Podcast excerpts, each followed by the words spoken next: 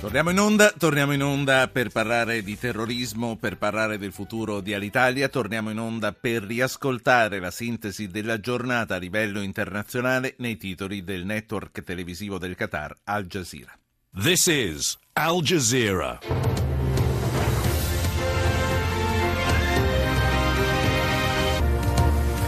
I combattenti Houthi attaccano il palazzo presidenziale yemenita nello stesso momento in cui il Consiglio di sicurezza delle Nazioni Unite si riunisce per discutere della crisi.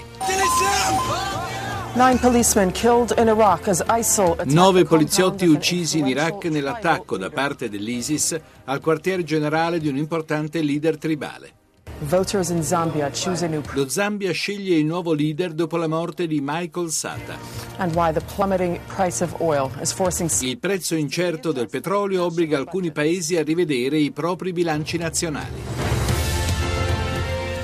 Questi titoli, ancora un'informazione sull'attualità. Riceviamo un sms dal parlamentare Laura Puppato, Partito Democratico. Scrive: Voglio avvertirvi che dopo quattro mesi dalla vostra trasmissione e dal mio intervento in aula al Senato e dall'interrogazione, i ministri competenti hanno finalmente completato il CDA dell'Agenzia per i beni confiscati alla mafia, così Libera e le altre realtà associative potranno avere accesso all'ingente patrimonio confiscato mercato ai mafiosi. Grazie senatrice Puppato, noi parliamo di terrorismo internazionale, è sempre eh, la prima notizia nei telegiornali internazionali, spesso lo è anche in quelli italiani. Saluto Ferdinando Imposimato, ex magistrato. Buonasera eh, Presidente Imposimato. Buonasera, buonasera. La, l'abbiamo richiamata questa sera, lei era con noi alla fine della settimana scorsa, il giorno in cui scoppiò la polemica sull'opportunità di pagare un riscatto, se fosse stato pagato o no, ma il tempo che avevamo era poco, siamo siamo stati sacrificati, io l'ho voluta rimettere in pista per sapere da lei che cosa pensa di queste norme che sono state annunciate per il momento e che dovranno essere tramutate in operatività nel Consiglio dei Ministri dopodomani. Quindi arrivo subito a lei, presento anche Lorenzo Vidino, che è un esperto di terrorismo islamico, ha scritto Jihadismo autoctono in Italia, pubblicato dall'ISPI, è collegato con noi in questo momento dagli Stati Uniti. Eh, buonasera Vidino. Buonasera a voi. Dottore Imposimato, dopo il summit europeo di ieri, quindi arriva il pugno duro dell'Italia con un decreto che, come dicevo, sarà in quanto tale immediatamente operativo, che prevede fe- pene fino a 10 anni per i jihadisti nostrani, autodidatti compresi, che prevede il ritiro del passaporto e una super procura antiterrorismo. Da 1 a 10 a quanto servirà tutto questo, dottore Imposimato? Lei vuole sapere la mia opinione su queste misure. Certo, certo. Ecco, eh, guardi, allora cominciamo dalla procura antiterrorismo.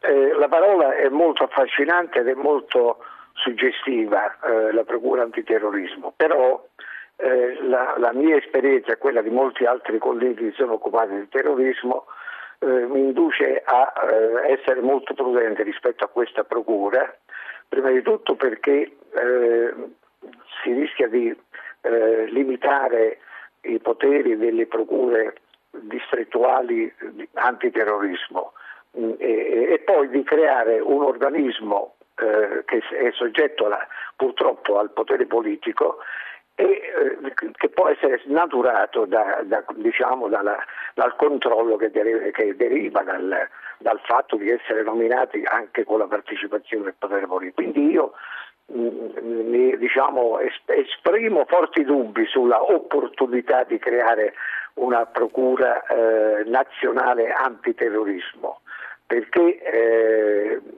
ripeto, eh, almeno come magistrato che si è occupato di terrorismo, noi abbiamo eh, sì. ottenuto degli ottimi risultati con la collaborazione tra le varie procure e i vari distretti. Eh, Quindi un organismo in più che appesantisce... È un, è un organismo che rischia di limitare e, e, e poi sì. non dà garanzie di Dottore indipendenza assoluta. La, la, fermo, la, fermo, un attimo, anche prima di passare al dottor Vidino, per uh, ascoltare i titoli di apertura del TG2 e di Enrico Mentana alla 7. Acceleriamo malgrado i frenatori. L'incontro con Berlusconi che conferma il patto del Nazareno. Martedì un nuovo incontro fra il Premier e il leader di Forza Italia.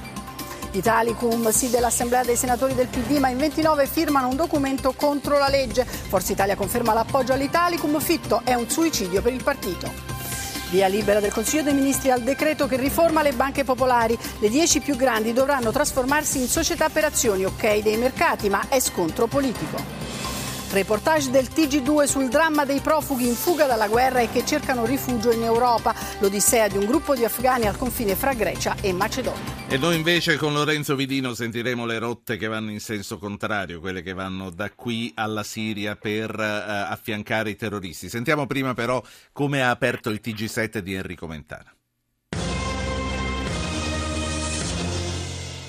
E battaglia finale al Senato sull'Italicum, il voto a rischio per opposizione dei dissidenti del PD e anche dopo l'assemblea dei senatori del partito in cui è passata per 71 voti la relazione di maggioranza. Renzi ostenta sicurezza, ma anche in Forza Italia e molti, si dice 20, non sono disposti a seguire le indicazioni di Berlusconi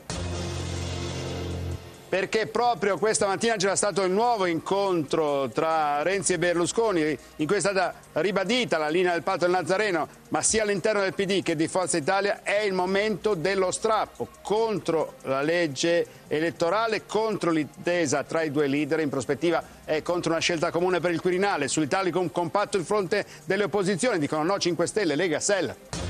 Accontentiamoci di avere sentito il primo titolo. Allora, Lorenzo Vidino, esperto di terrorismo islamico. Chi sono e come vivono gli aspiranti jihadisti italiani e soprattutto norme come quelle che sono state annunciate? Dieci anni di carcere, oscuramento dei siti web, possono servire a, a disinnescarne la, la potenzialità? Ma eh, è chiaro che è un panorama molto variegato, abbiamo diverse tipologie, abbiamo gruppi strutturati, abbiamo eh, soggetti cosiddetti cani sciolti che si attivano da soli, quindi è un universo piccolo perché rispetto agli altri paesi europei è molto ridotto, se pensiamo che i cosiddetti foreign fighters, eh, i jihadisti che sono partiti dall'Italia sono una cinquantina, secondo i nostri servizi, mentre dalla Francia sono più di un migliaio, dalla Germania 600, quindi l'Italia ha vive delle dinamiche che esistono in altri paesi ma su scala molto ridotta. Per quanto riguarda le norme è chiaro che prima di tutto non esistono norme, nessun pacchetto di norme che può sconfiggere in maniera assoluta il fenomeno. Eh, è chiaro che alcune possono essere utili, eh, ad esempio una, una, che ritengo particolarmente utile è quella di aver introdotto, introdotto, la penalizzazione della figura del reclutato. Finora il nostro ordinamento punisce il reclutatore ma non il reclutato eh, quindi alcune norme sono, sono, utili, su altre diciamo, ho dei dubbi, quelle su internet in realtà sono, sono molto difficili da applicare. Eh, chiudere un sito è un'operazione molto difficile dal punto di vista legale, dal punto di vista giuridico ci vuole molto tempo. Sentiamo. Quanti, sì. secondi, quanti secondi ci vogliono riaprire invece? Ascoltiamo, ascoltiamo alcune, alcune, voci dal nostro pubblico. Massimo, Catania, buonasera. Sì, buonasera Ruggero e i suoi ospiti. Eh, due cose velocissime. Io essendo un cittadino e molto preoccupato di quello che sta succedendo in Europa, ho voluto fare una prova per vedere se effettivamente eh, la situazione è sotto controllo. Che prova ha fatto? Io ho scritto un messaggio su Facebook, ovviamente non veritiero perché sono una persona normalissima eh, contro il terrorismo, ma volevo vedere se effettivamente le persone pronte a partire sono sotto controllo. Io ho scritto un messaggio dove ho detto sono pronto per partire, vado in Siria.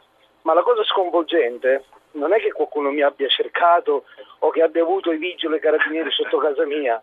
Dopo nemmeno un'ora il mio messaggio è stato totalmente cancellato da chi gestisce il social network. Allora, lei adesso, sa, visto che il suo messaggio è stato visto, lei non sa eh, quali, quali sono i passaggi successivi. Eh, può darsi che qualcuno sia sulle sue tracce sì, a questo sì, punto, visto sì, che stati... ass- ass- Io, Massimo, lei ci ha raccontato questa cosa, io le do un consiglio, da, da, fratello più grande, non scherziamo col fuoco, non saliamo sugli aerei e diciamo sto facendo scoppiare una bomba, non scriviamo no, queste cose su internet, è un po' sciocco tutto questo. La, Sì, sa- no, la no. saluto, la saluto. Antonio da Pisa, buonasera. Eh, sì, buonasera, grazie per avermi richiamato. Eh, dunque, io sono un, um, un amministrativo presso la Scuola Superiore Sant'Anna, che La normale di virgolette, è un Pisa, po' sì. la, la cugi- è la cugina della normale di Sì. Pisa. Brevemente, la normale si occupa di scienze Sì, sì. pure, mentre Sì, invece la Scuola Superiore Sant'Anna di scienze applicate. Però le procedure di reclutamento per i dottorandi sono le medesime, sono molto meticolose da questo punto di vista e sono molto Sì, lunghe. allora, lei, lei ha saltato una... pre- Tanti ne fanno di inutili di premesse. Lei doveva premettere, e lo faccio io, che si riferisce al caso dello studente che è stato espulso, turco, che è stato sì. espulso dall'Italia ed era, ed era stato ammesso alla normale. Ecco, lei sta dicendo... Ecco, Sto allora, lei dicendo sta che- dicendo a questo punto... che appunto non vorrei mh, che si facesse di tutta un'erba un fascio, nel senso che mh, magari un dottorando scrive certe cose perché neanche le crede profondamente, non lo so, parlo per esperienza personale. Io mh, frequento molti di studenti arabi, islamici e mh, sono tutte persone tranquille, quelle che almeno Certo. vedo che Ma io credo che nessuno, che Eh, nessuno l'abbia sospettato. Da voi, Ho alla normale, non da sentito- voi, era arrivato uno studente da un mese che eh, faceva anche altre cose e dopo una perquisizione in casa dicono che gli hanno trovato materiale compromettente e l'hanno espulso. Antonio, grazie, mi faccia tornare. Allora, sentiamo Andrea velocemente e poi eh, torno ai nostri ospiti. Andrea, prego. Buonasera, buonasera, grazie. grazie Vada, eh, vada perché c'è poco questa, tempo, questa sì. possibilità. Dunque, io, eh, mia- la mia opinione su queste norme è finalmente, perché eh, era tempo che, che, eh, era necessario introdurre delle norme del genere, speriamo che vengano applicate e che nessuno eh, si svegli, eh, come succedeva in passato, a tacciare queste- questi, questi provvedimenti come razzisti, discriminatori, contrari all'integrazione. Sì.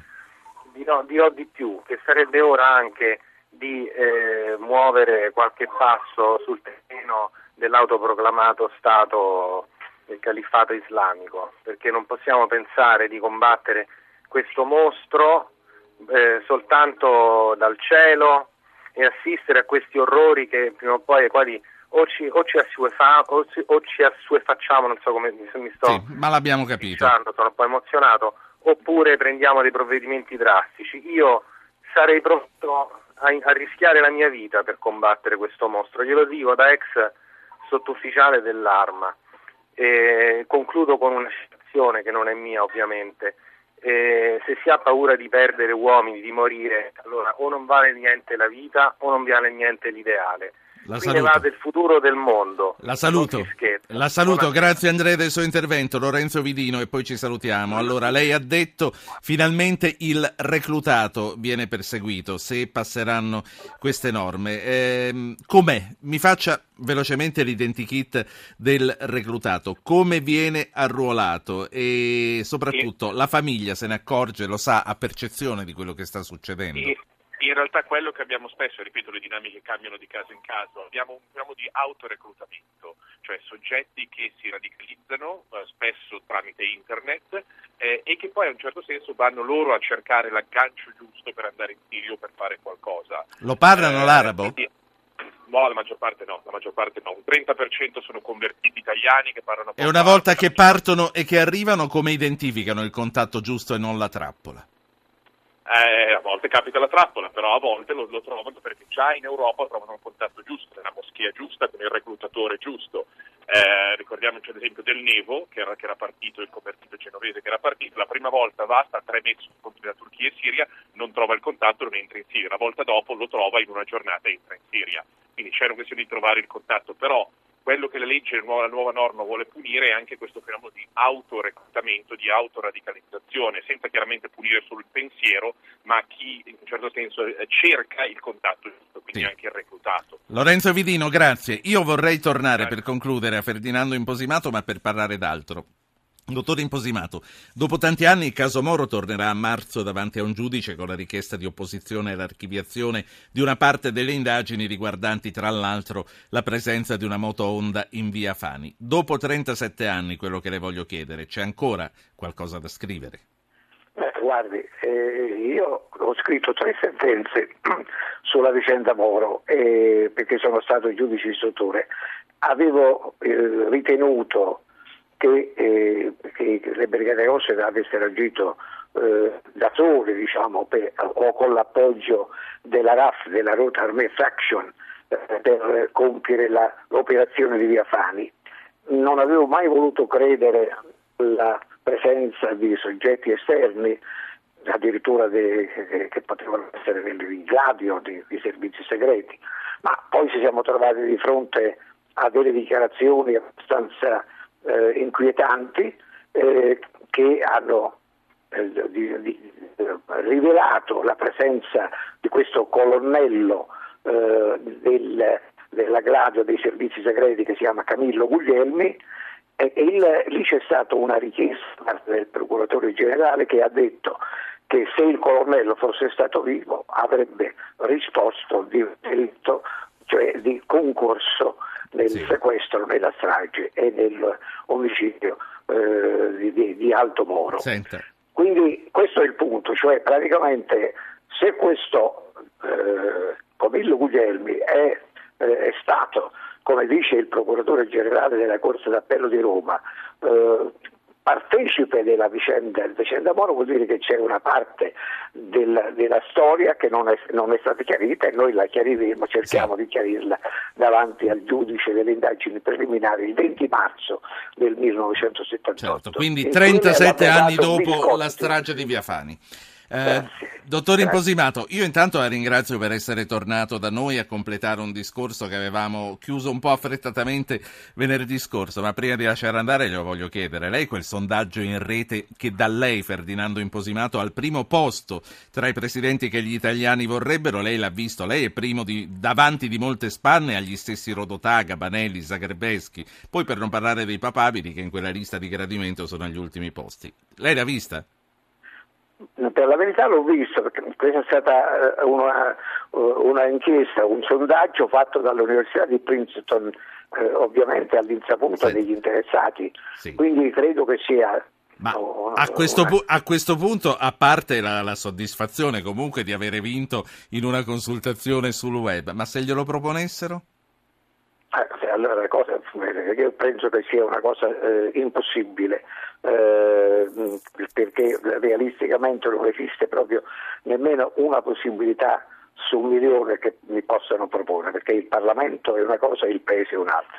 Quindi nel Parlamento non, il mio nome non compare proprio, quindi il, io il problema diciamo, non ve lo pongo. Eh, se lei mi fa una domanda così eh, per, per, per, assurdo, eh, allora io direi che sarei pronto a farlo, ma, se, ma, questa è una ipotesi che si può senz'altro escludere. Senta, io, no, io, non la vedrei assurda e non la vedrebbero assurda neanche molti, molti italiani. La, la, saluto, mi piacerebbe una sera averla qui in studio, sembra che non sia il Quirinale fra un po', quindi è lei poi che ci invita a noi. Eh, io la ringrazio molto, facciamo gli auguri a chi, va, a chi andrà a rappresentare il Paese. E speriamo che sia, che sia in ogni caso la persona migliore. La, la saluto. Senz'altro. Grazie, la saluto, dottor Imposimato.